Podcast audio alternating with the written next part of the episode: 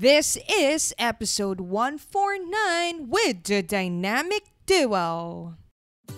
Good morning, friends. This is Nicole. And I am Prax. Welcome to the Good Mornings with Nicole and Prax show, Season 2. Each week, we share an inspiring message or a meaningful conversation with innovators, entrepreneurs, and idealists. To uncover the stories, lessons, and mindsets that allowed them to succeed. Let our meaningful conversation begin. Hello friends! Hello lovers! Hello! Good morning! Good morning! Alam mo, may na-realize ako. Ano yun na-realize mo? Pumuputi ako. Ay talaga? Totoo. From what? From not going out. Malor! Hindi! Hindi ako nagjo-joke. Ay, ano, tingnan mo sa video, ang puti-puti ko. Hindi nila makita yung video guys. Meron tayong video, yung mga snippets. Snippet! Okay. Pero, pumuputi ako. Okay. So anyway, It's ikaw. very nice. Ako... Speaking of pagpapuputi. Hindi mo ako nagpapaputi. guys. Weh! Hindi ako nagpapaputi. It's okay. You can be vulnerable. Tayong dalawa lang naman. Di ba akala nila nagpapaputi ako? De! Hindi, nagsa-sunblock ako. O yun, siguro, that would count. Tama? Okay. Nagsa-sunblock Hindi pa po ako. siya ready. Mag-share. And hindi ako nag... Papaaraw. May desire ka to What? improve your skin tone. not entirely false. Pero, Magtanong ka, baka may alam sila. na ano? Eh, Yung gusto mong itry. Oy, wag mo Wag naman na ako isi- Wag mo naman na. akong i-single out dahil ikaw din naman. Gusto ko talaga, pero hindi ngayon. Anong Buntis gusto mo? ako. Oh, eh di wala yung rin ako. gusto ko is yung gusto mo, which is to try pumuting puting koreano. Hindi puting koreano Hindi naman. ba? Ganun ba yung pagpaputi nila? Hindi rin naman ganun eh. Be? We, we don't we don't know. Hindi naman natin alam. Hindi, yung kutis koreano, yung puti nila. Hindi ko sinabi yung method nila. Hindi Okay, wag, method let's niya. not beat around the bush. It's puting glutathione. Yeah. Yan. Kasi nakikita lang natin, like, meron tayong mga kakilala na naggugluta and in fairness naman talaga, maganda naman talaga yung kutis nila. Maganda yung kutis. Mm-mm. Lalo na pagka kinokomendan yung kutis ng bebe ko. Kasi maganda talaga yung skin Pero hindi ako face. naggugluta, guys, ha? Hindi. Sinabi ko yung skin sa face. Pero yung kulay niya, hindi pa maganda. Hindi pa ganun ka gandahan. Pero yung skin niya maganda. Thank you. Pero hindi naman siya laging ganito. Tama? I mean, may time nung college ako talagang punong-puno ng acne yung baba ko. Naalala ko talaga. As in. So, nag-battle din ako with acne, guys. Hindi naman siya laging ganito. And, Pero ngayon, maganda siya. Though nagda-dry siya, you know. Nagda-dry it's nga getting siya. old, your skin. I think you need to improve on your moisturizer. Totoo. Hindi ako nagjo-joke. Totoo, nagda-dry nga Kasi siya. itong lalaking to, ito ah, itong lalaking to, si Nicole. Lagi ko sinasabi sa kanya, maghanap siya ng magandang moisturizer. Pero pinanghihina, Ayaw niya gumastos sa moisturizer niya. Don't- Sayang daw yung 99 pesos na binili niya moisturizer na hindi naman effective.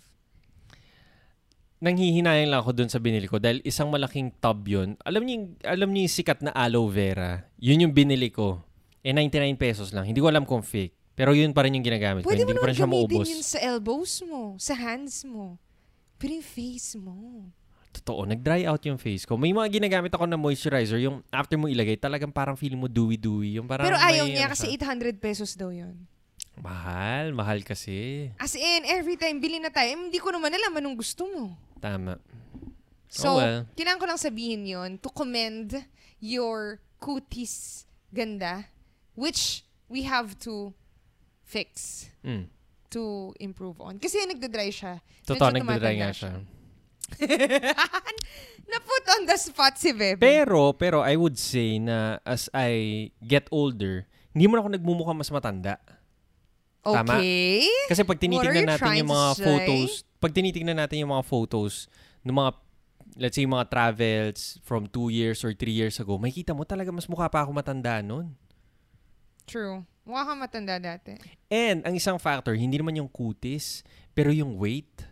Totoo. Tama? Mag-lose ka ng weight, parang Totoo. nagmumukha ka mas bata talaga. Nakabata yung mas payat. Lagi. As in, no joke. Lagi. Kasi dati mas majuba ka, mukha ka nga mas matanda. Mas majuba and kung hindi ka naka-groom. Kasi ngayon, nagtitake din ng effort na nag-groom ako everyday. Nag-aayos ako ng buhok. Ah. Mag-shave talaga ako. Totoo. Every day yun. Kasi, iwanan mo lang ng 2 days, mukha na akong 35 or 38, parang so ganun. ako ngayon tumaba ako, nagmukha ba ako matanda? Kasi, In a way, oh, tama, oh. naging mukha kong, Mga 26, 27, gano'n. ay dati. diba? Dati pwede ka pang 22, mga gano'n. Tala, grabe ka naman. Hindi, maganda kasi yung katawan mo talaga. ah, ngayon, naging Prior. 26 na ako.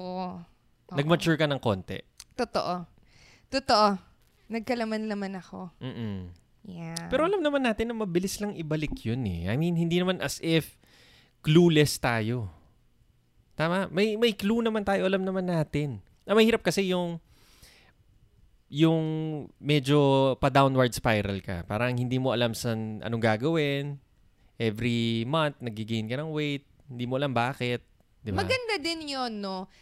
Enough na ba na alam mo? Kasi kung lahat tayo, alam natin magka six-pack abs, eh lahat ta- I mean, alam natin, kung enough na yung knowledge, lahat tayo may six-pack abs na. Sinabi yan ni Derek Sivers. Oo. So, it takes two.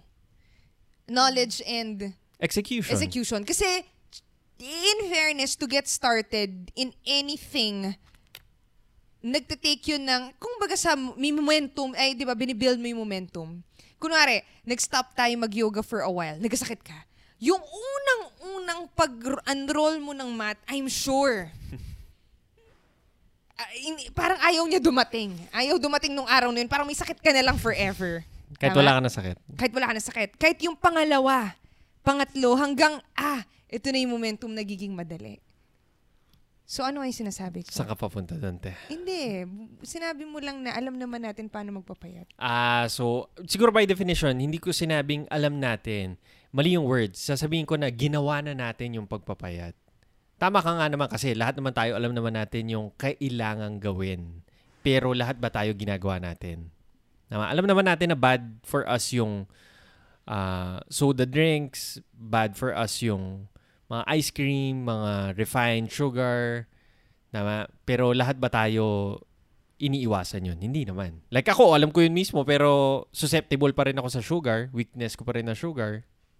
True. So, ayun. Yun lang naman yung ating uh, mini conversation about About looks.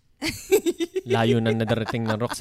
Uh, before we proceed, we are inviting you guys to join us sa aming Facebook group na Morning Lovers kung saan nagkakaroon tayo ng mga meaningful conversations about different topics. Uh, most especially sa mga topics natin within the week. And kung saan pwede kayong makamit ng ibang fellow listeners din ng podcast and kung saan pwede kayong mag-open up, pwede tayong magtulungan sa loob ng group na yun. Yes. uh, join our Facebook page, Morning Hindi Facebook Lovers. page. Ay, Facebook group. Group. Group pala. Nalilito ako. Group. Morning Lovers. At ito na ang ating, uh, ito yung episode 1 for 9. Our second to the last episode for this season, season 2. Oh my lord, season break. Nakailang episode tayo pag mag end tayo? Wa- 40, no? Kasi 120 yun eh, 4 months. Hmm. 120. So, thir- ay, 30 30. lang pala, sorry. 30. Eh, 30. So, 30 weeks. Nung nag-start yun. yung season 2, nag once a week na episode na lang tayo. So isipin mo yun, 30 weeks. Eh, ilang weeks lang yung isang year? 52. Oo nga, no? So half a year din tayo. Totoo. Half a year for season 2. So, ito na ang ating second to the last episode before we take a season break in preparation for season 3.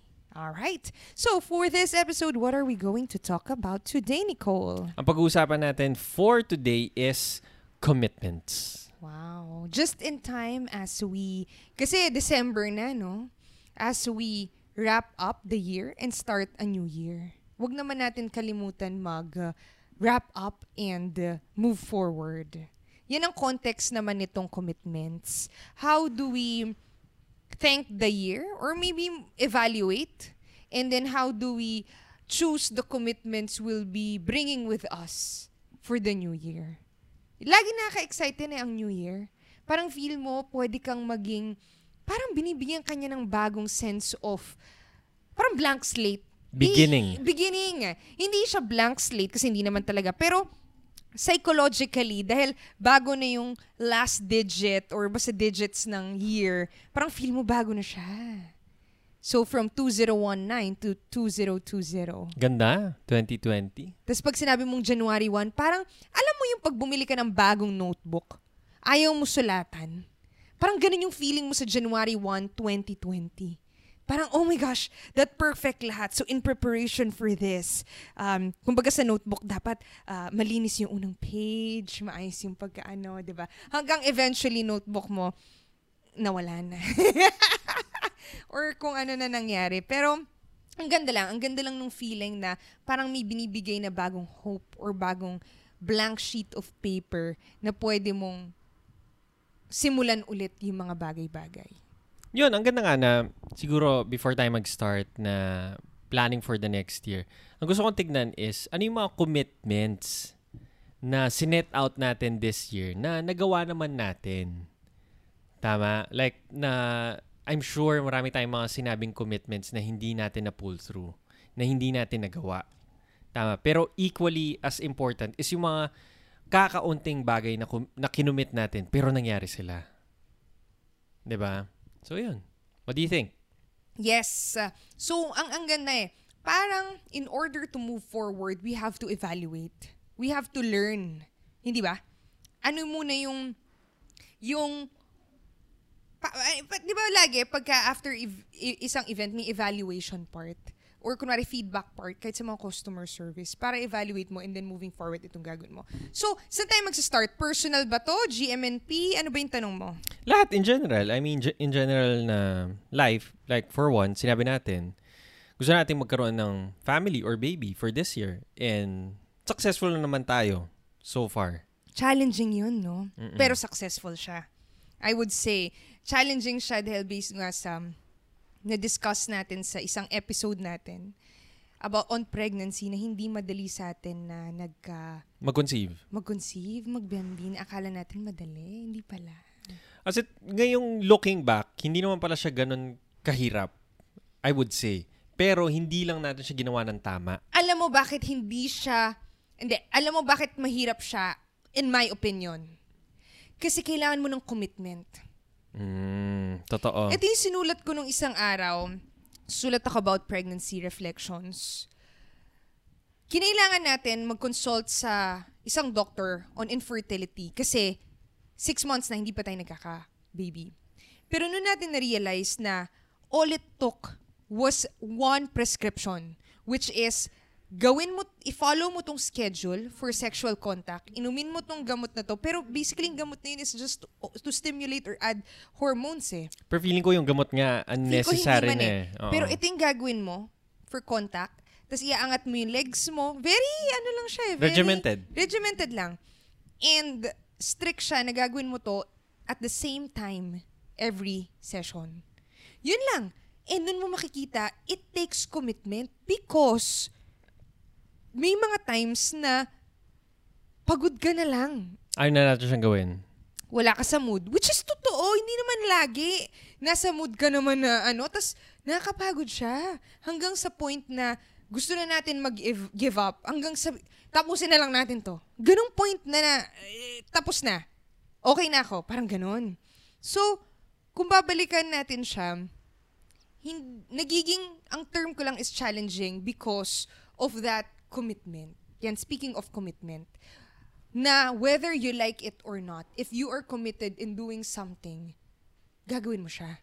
So same goes sa pregnancy. After six months, pumunta tayo doon, binigyan tayong prescription, and whether we like it or not, ginawa natin. Uh, alam mo kung ano lang ang difference. Pumunta kasi kami, guys, pumunta kami last year, November. In reality, wala namang iba dun sa sinabi niya. Ang nag-iba lang talaga is yung meds.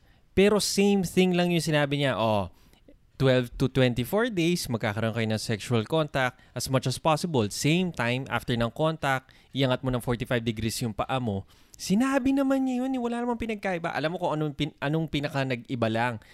Pinainom ka niya ng meds, which is one, feeling ko hindi naman necessary. Pero number two, hinold niya lang tayo ng accountable. Tama? Kasi yung dates, yung ibig sabihin ng 12 to 24 days is 12 to 24th day after the first period of after the first day of your last period. Yun lang yon.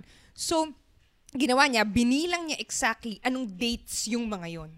As in specific na. Kumbaga, kung may goal ka, hindi lang siya lose 10 pounds. Sasabihin mo na na sa Monday. month 1, maglo-lose ako ng 5 pounds. And every day, magbubuhat ako, ah, magtatakbo ako ng treadmill ng 30 minutes, magbubuhat ako ng ganito, ganito, ganito. Chine-check mo na lang siya every day. Yun yung binigay niya sa atin. Iniinom ako ng, ah, eh, eh, ng protein shake ko, ganyan, parang yun yung meds. So, binigay niya na lang sa atin yun and hinold niya tayo accountable. Kumbaga may coach tayo. Tama. Yun lang naman yung difference. Na nagkaroon lang ng regimen and na-hold lang tayo na accountable. And I would say, napaka same lang or parallel nito sa mga iba't ibang mga commitments natin kung saan yung iba nag-work and kung saan yung iba hindi na sila nag-work. Ano pa yung mga commitments? Ako gusto kong i-highlight would be sa podcast naman natin. For GMNP, Good Mornings with Nicole and Prax. Dahil we set out the, we started this podcast na parang, sige, start lang tayo every day. Tapos nag-end tayo ng four months. Hindi man siya start of the year, pero during the early parts of the year, we decided na, noon na tayo nagkaroon ng, nag-step back and sinabi natin, ah, wait, parang may kailangan na tayong ibahin. Parang may kailangan na tayo ibahin. Hindi na siya as nagwo-work. Parang, okay, yung daily, yun ba yung work, quote and quote, na mag-record ka every day and i-publish mo lang. And in taking that break na, I think mga 8 weeks, 6 to 8 weeks, noon natin napagtanto na, ah, kailangan natin mag-build ng team. So, kinuha natin yung si JD. And then, hinire natin siya. And then, after noon, noon natin nasabi, ah, kailangan ng process. So, naglagay tayo ng process paano mag-work na mas mabilis yung yung podcast post-edits, ay post-processing natin. And then, ngayon, we are ending season 2 na.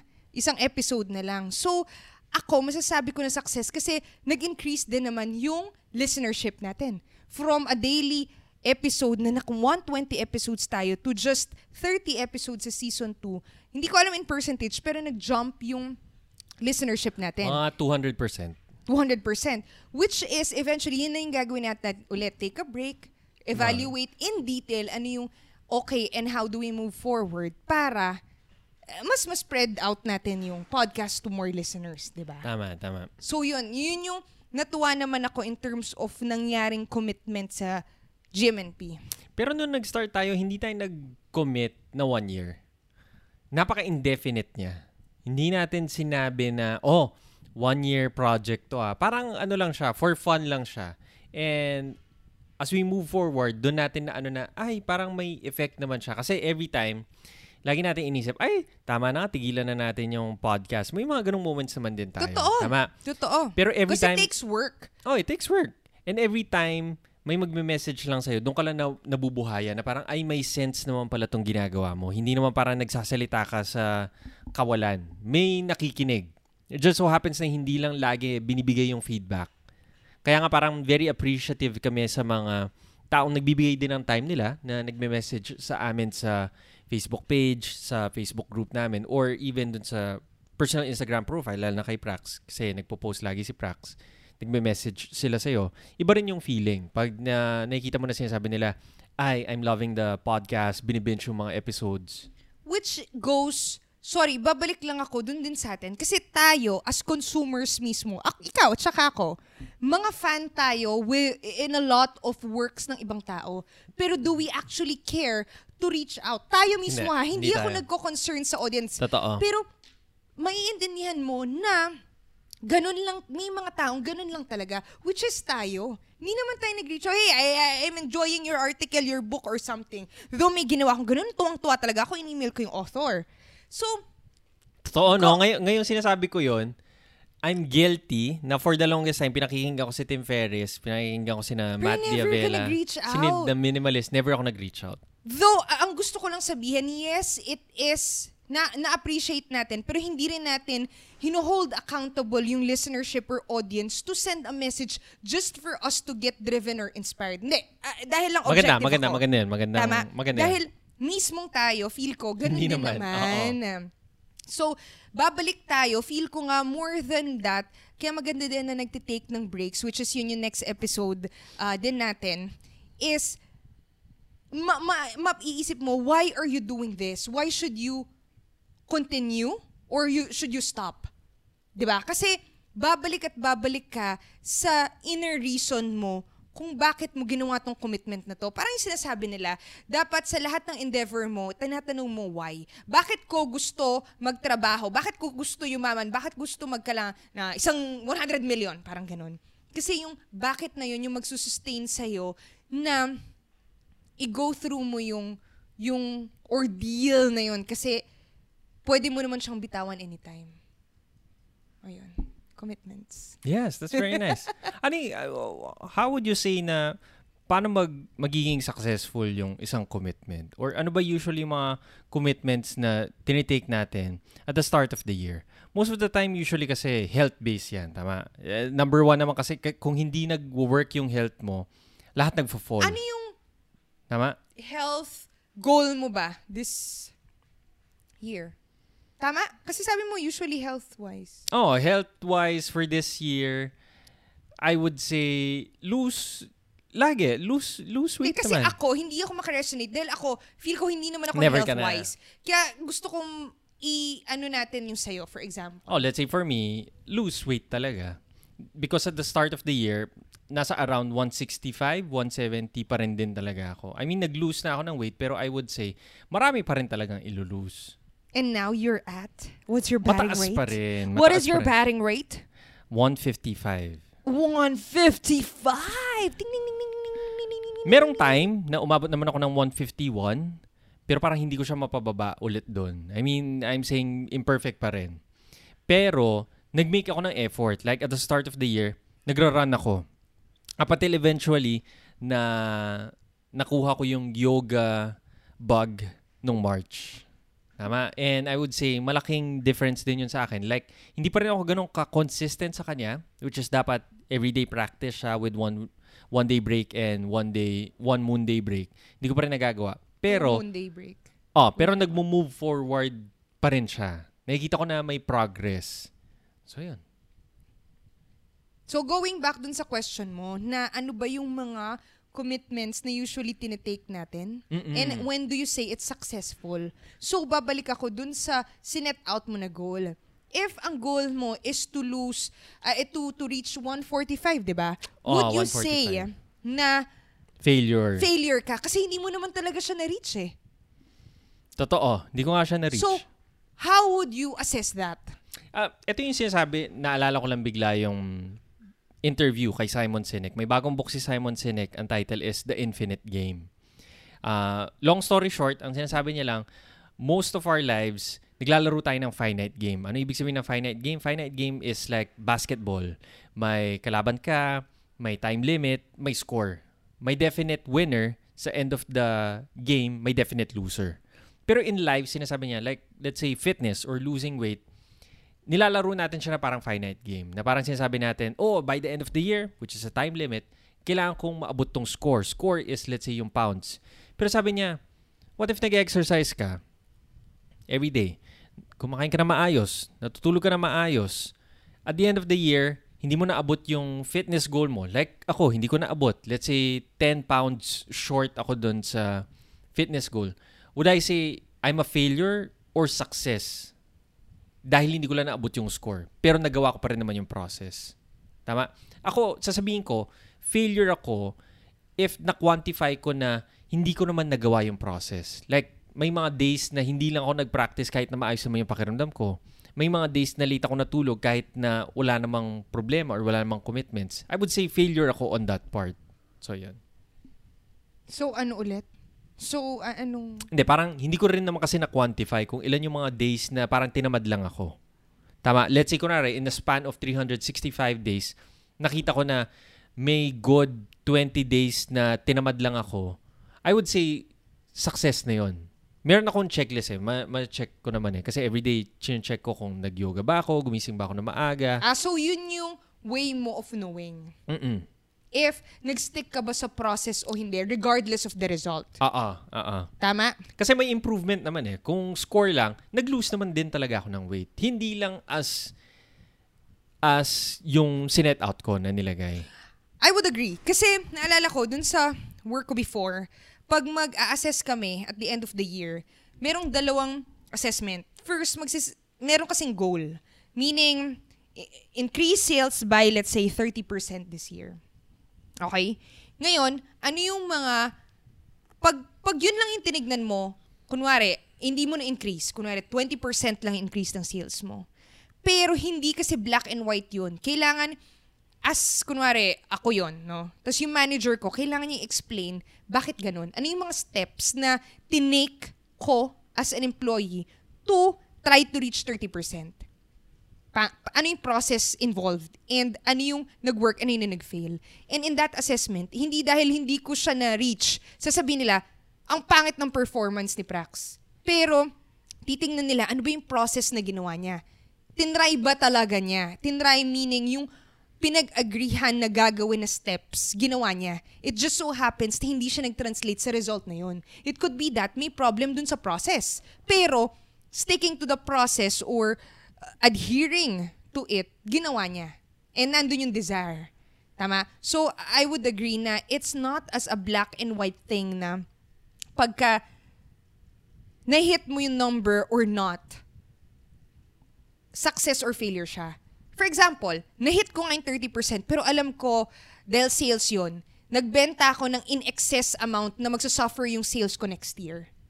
Kasi hindi mag-order yung customer ko. For example, nagbenta ako ng sobra-sobra, 3 months worth of stocks. Pumayag yung customer. Tama? Para lang ma-hit ko yung 30% growth. Success yun o fail? Failure. Pag tinignan mo yung numbers, ay, galing naman ito, na-hit niya. Pero alam ko na pagbabayaran ko yun, Next year. next year, nawala akong benta ng tatlong buwan. Tama? So, yung process na yun, maling-mali. So, ayun. Yun lang naman yung ways of looking at it na hindi siya clear black and white but nandun ka sa process. So ngayon sinasabi natin yung ganito, it's it's nice to quantify something pero hindi ata yung score. Pero kina-quantify yung process or yung lead measure. Lead measure is something na in control tayo. Tama like yung pwede natin gawin basically pag let's say kunwari sabihin natin health commitment siya instead of tin-track natin is yung weight natin what if i-track natin is yung mga lead measures nag-exercise ka ba today ilang beses tama Ah, natulog ka ba ng 8 hours today ilang beses sa isang week or sa isang year sa isang month sa isang quarter instead of tinatrack natin yung mga scores tinatrack natin yung mga ginawa natin na process behind it Ang ganda nun. Ang ganda nun. Alam mo bakit? Kasi ngayong sinasabi mo yun, mas nagtitake ng effort yun. Alam mo bakit? Kasi pag nag-set tayo ng goal, pag nag-set tayo ng goal, for example, next ano year bang, ano ba isang goal na mga sinulat ko nga? Ah, kunwari, ah, prepare for a natural birth, birth, ah, natural birth, tama? Mag-end yun by um, March March.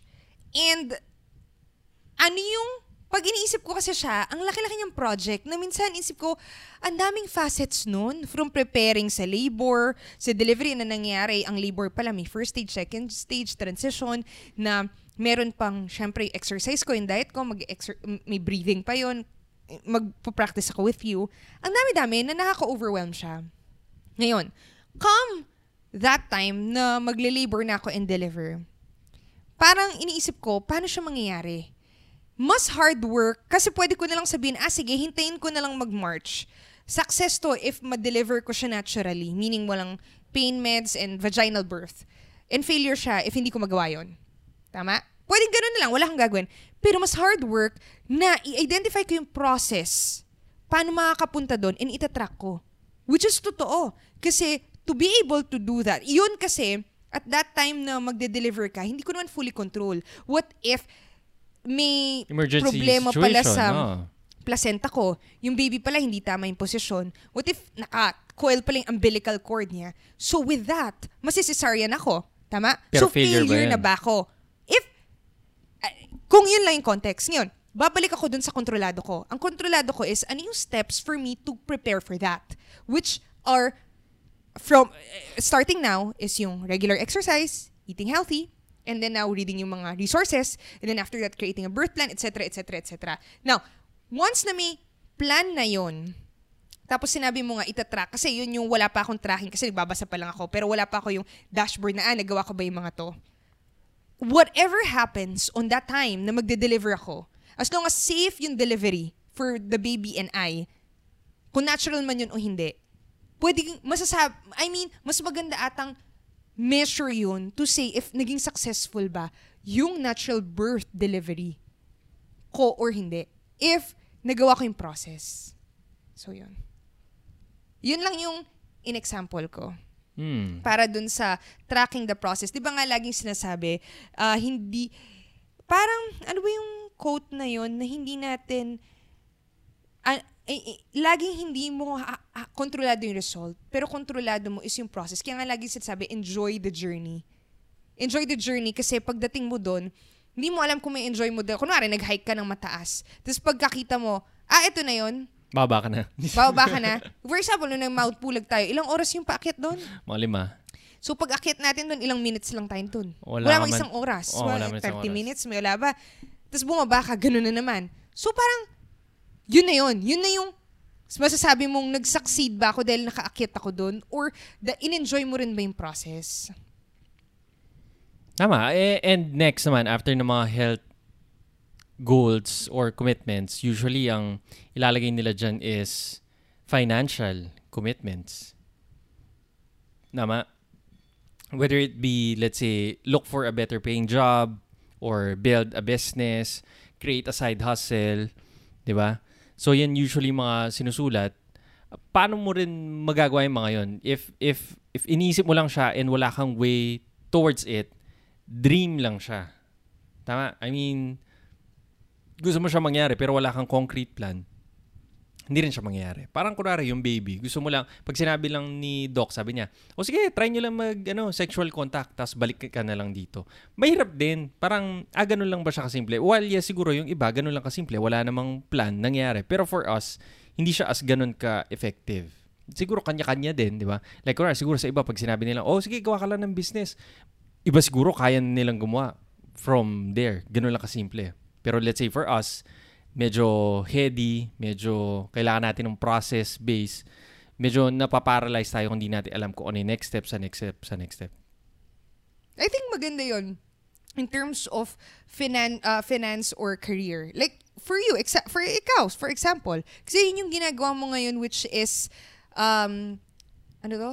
Well, buntis ako. Ikaw yung nag-earn for a living sa atin, sa family. So, paano masasabi na ginagawa mo yun or i-up, ina-apply mo yung sinabi mo about process and Oo, goals? nga- recently kasi, ngayong late latter part of this year, doon ko na-realize na pag sinusulat ko yung mga business goals ko or yung mga business goals ba yung tawag doon? Or basta yung ginagawa ko within the company, na parang nakikita ko parang laging kulang yung time.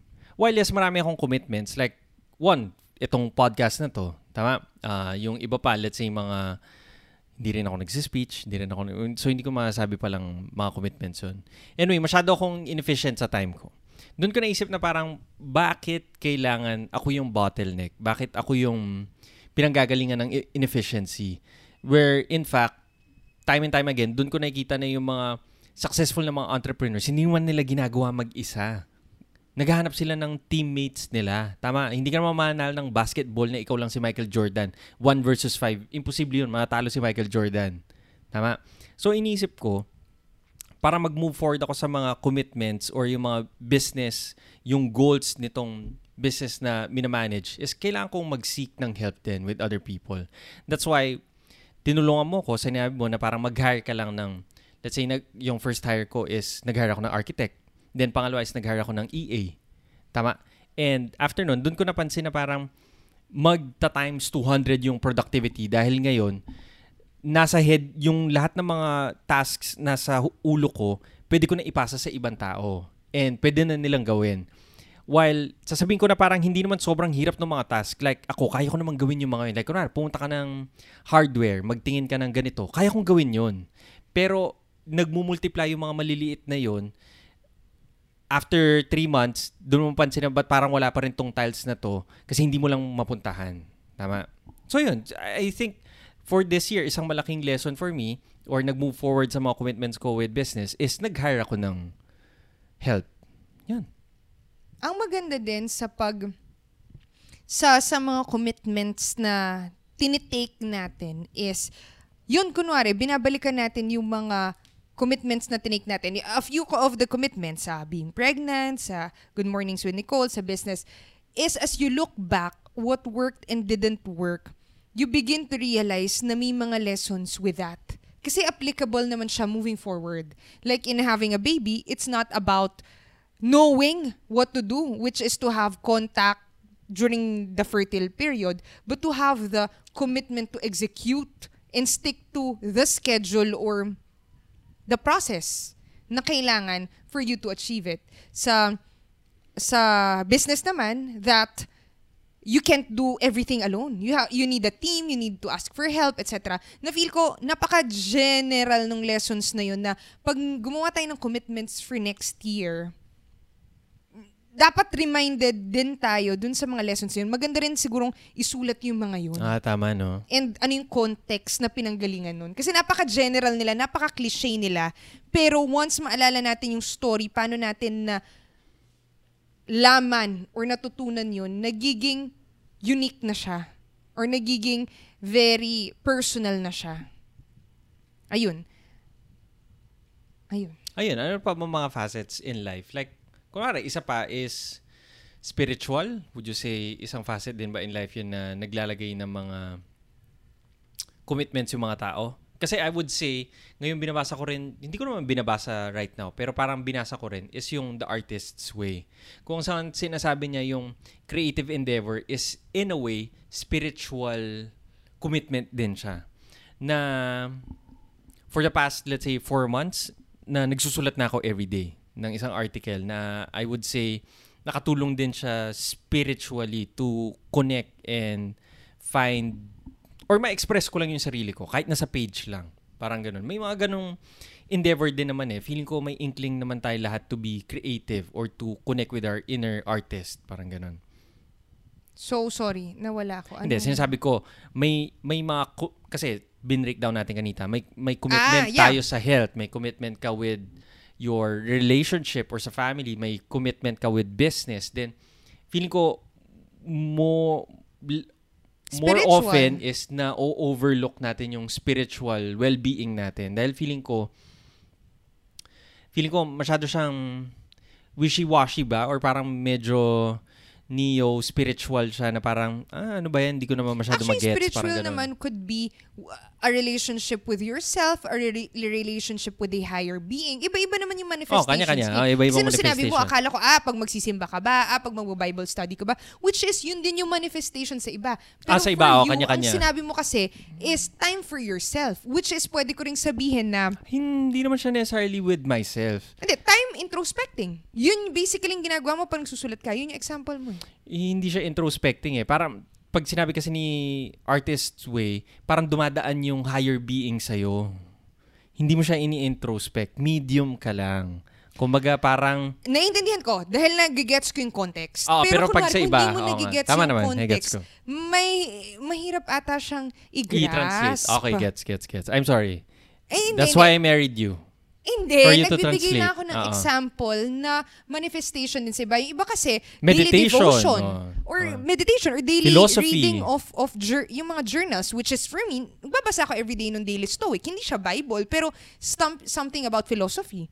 So I think, okay din yun. y- i- In a spiritual sense. Hmm.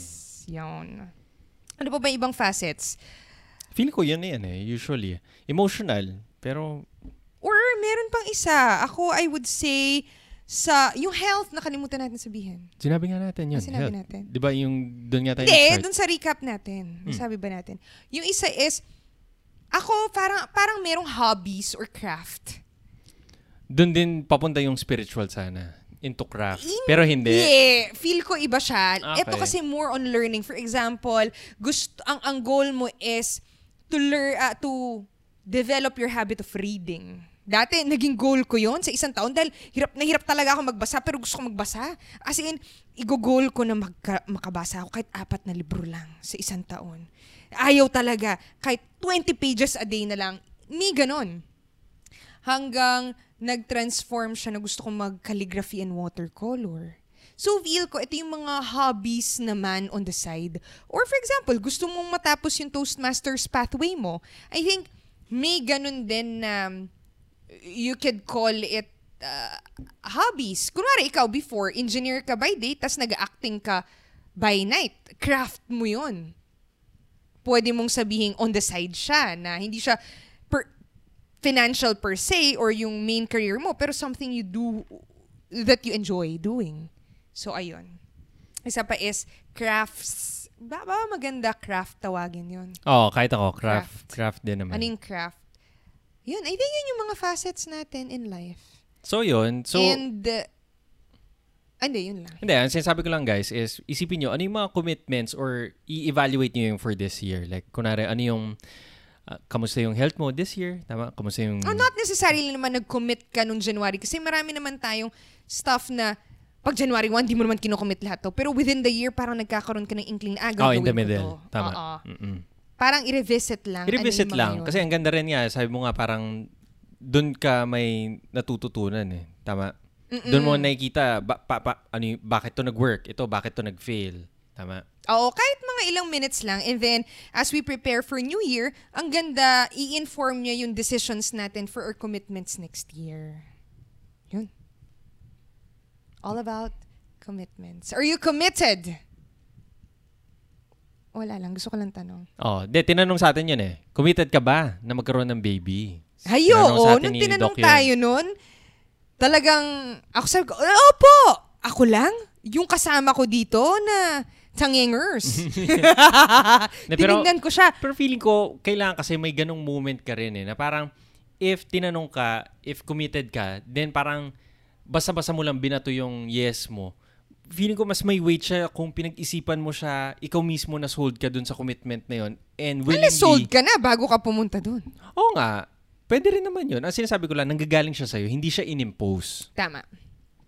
Tama. Ang gandang ano na na. yes. So, all about commitments. What are your commitments this year? Or yung mga goals na sinet nyo? Or maybe mini goals within the year na sinet nyo? And kumusta? Kumusta as we end the year, no? And then, for next year, ano ba yung mga goals na isiset nyo? And ano yung mga natutunan nyo this year na i-apply nyo next year? Yan ang ating episode today, all about commitment. Yes, guys. Let us know about your comments, yung mga suggestions nyo, or ano yung particular story na nagustuhan mo man dito. Share mo sa amin sa Facebook page namin. Pwede kang mag-message doon. Pwede kang sumali sa aming Facebook group na Morning Lovers or pwede kang mag-message sa mga personal Instagrams namin. Maganda to, no? As we prepare, as we end season 2 and prepare for season 3, it would be nice to hear from our listeners ano yung format na interested sila. More interviews ba? Kasi nagkaroon din tayo doon. More conversations, maybe topics na gusto nyong i-discuss natin on air or any activities that you would suggest. Uh, we're open to suggestions as we prepare for season 3. That is it, guys. That's it for today, guys. Thank you, thank you so much for listening and see you again on the next episode. Bye-bye. We love hearing from you. Let us know what story you enjoyed in today's conversation. What lessons have you learned? Send us a message on our Facebook page at Good Mornings with Nicole and Prax. Thank, you for listening and see you again on the next episode.